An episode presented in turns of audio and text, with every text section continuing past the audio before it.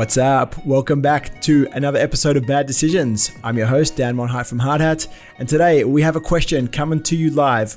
Well, not so live. Today we have a question coming to you from Emma in Canberra. I've seen it more and more in the tabloids, pub shots, and social media. It seems that six packs are out. Why do we love celebs with dad bods? Look, Emma, does it really matter why? Like, for once, can't we just enjoy the simple fact that it is? Because, look, I'm going to be real with you here.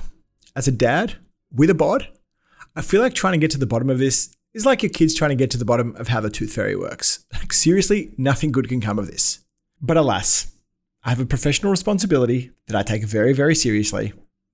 And as a professional answerer of these questions, I guess me and my dad bod are going to be doing this whether we like it or not. So, first, a little bit of background here, just for anybody not living at the bleeding edge of cool.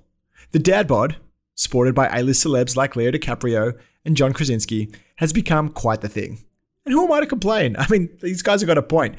Why hit the gym like you're some sort of freaking Hemsworth when you can achieve similar levels of appeal with some light stubble, bit of pudge, and a smirk that expertly says, Yeah, I know, but also, I don't really care.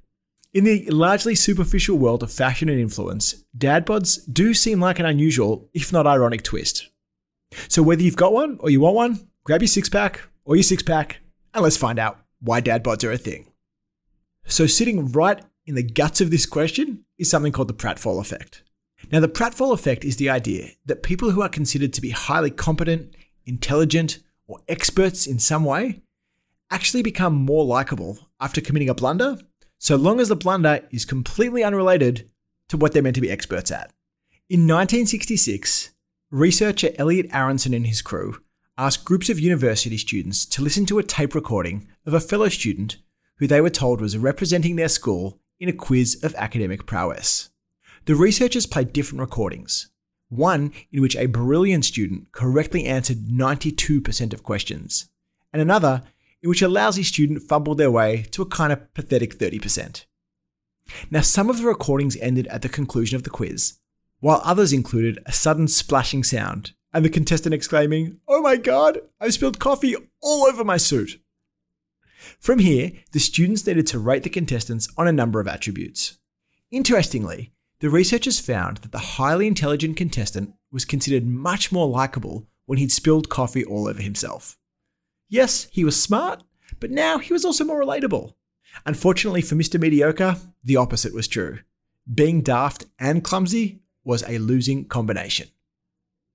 The key to building likability through the pratfall effect is to stay brilliant at what's important while flaunting imperfections around what's not.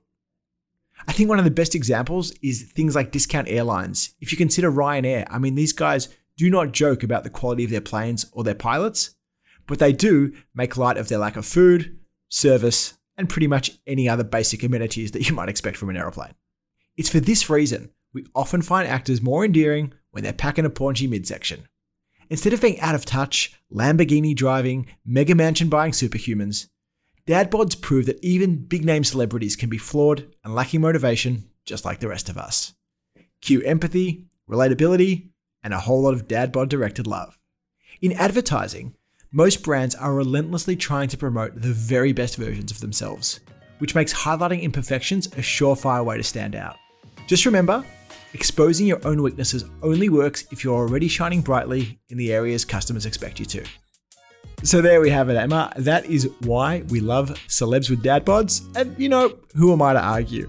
If you are sitting out there listening to this and now remembering you have a question about a weird or wonderful human behavior that you've observed, shoot it through to me. I'd love to hear it. I'll do my best to answer it. You can get me at Dan Monheit all over the internet. You can email me, askdan at hardhat.com.au. Catch you next time.